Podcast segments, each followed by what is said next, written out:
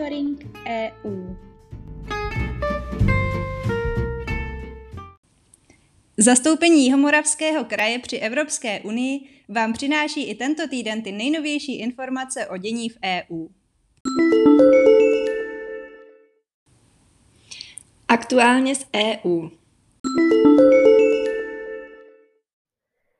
Británie znovu pohrozila Evropské unii, že dočasně přestane plnit dohodu o pobrexitovém uspořádání v Severním Irsku, pokud Brusel bude trvat na tom, že nepřipustí podstatné změny v tzv. severoirském protokolu.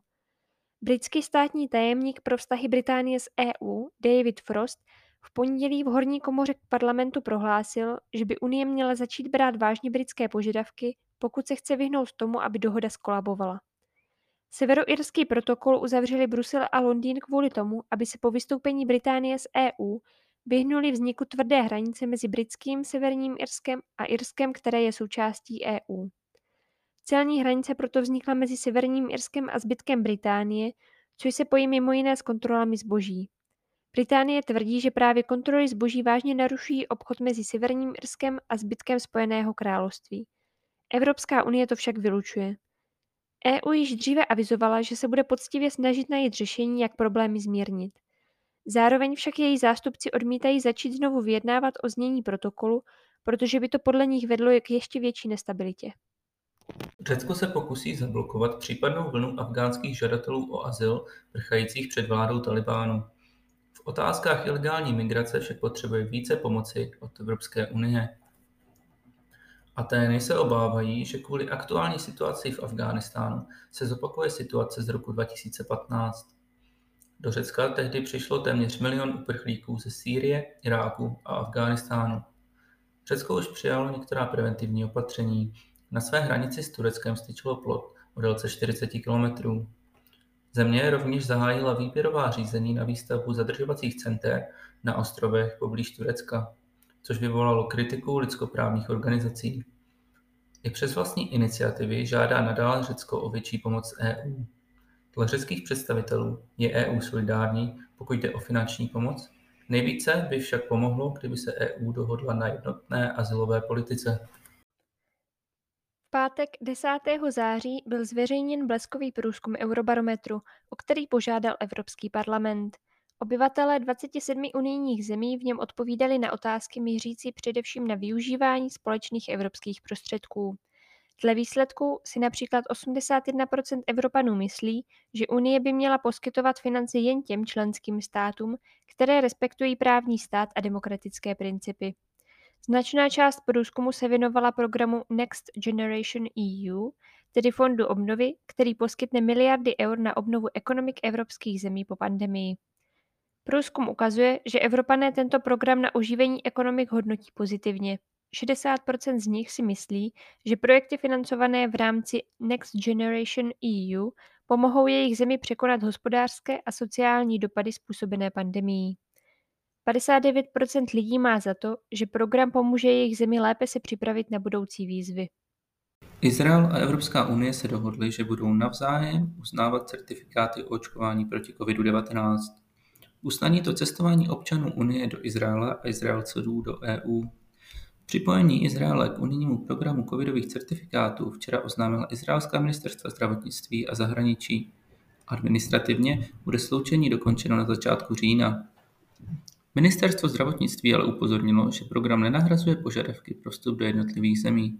Týká se to například Portugalska, které není vstup Izraelců nedovoluje. Také Izrael může zakázat vstup občanům některých evropských států. Ministr zahraničí Jár Lapid dohodu označil za důležitý krok v návratu k normálu v letecké dopravě a turistice mezi Izraelem a EU. Zprávy z evropských institucí.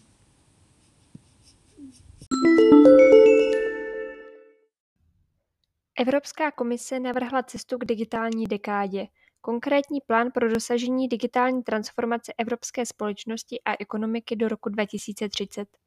Navržený plán stanoví konkrétní mechanismus plnění digitálních ambicí EU vytyčených pro rok 2030.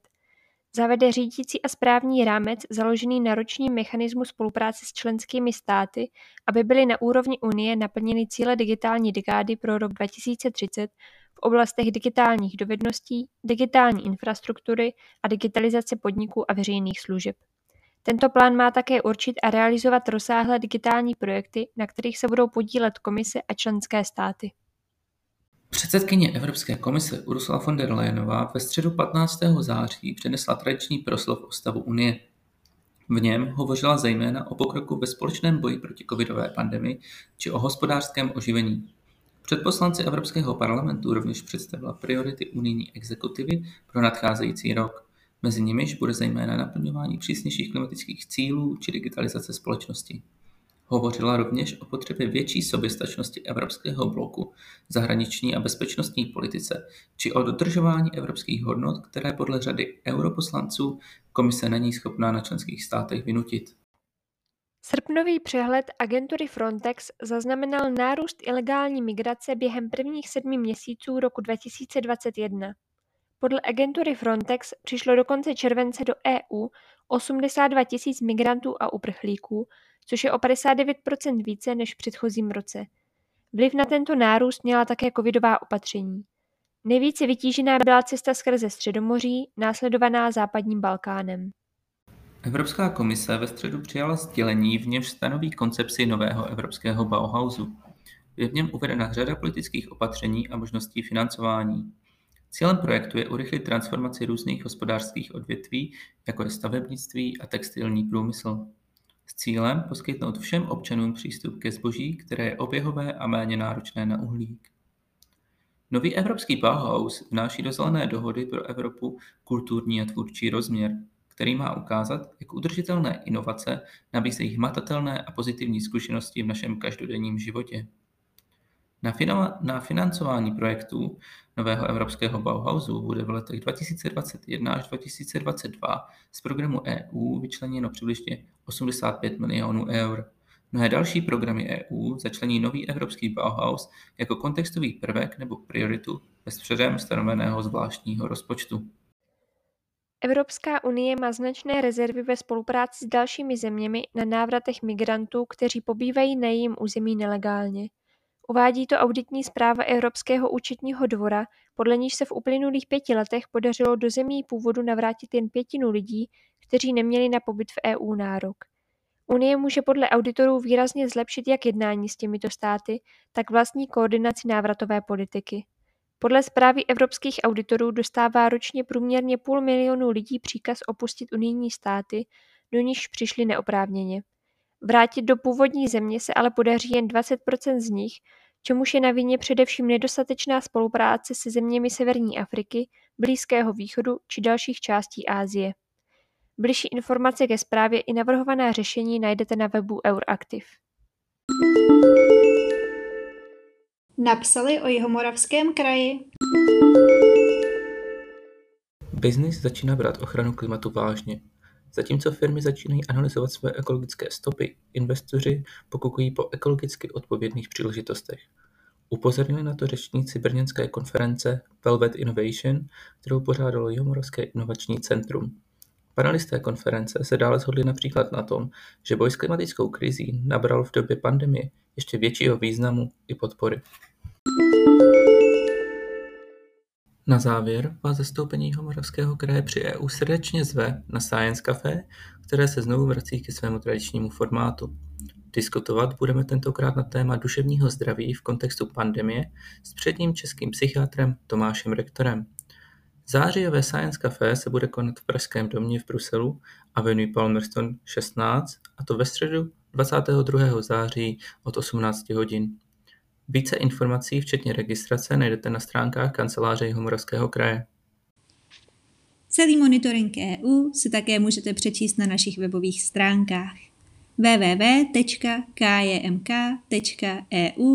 v sekci aktuality.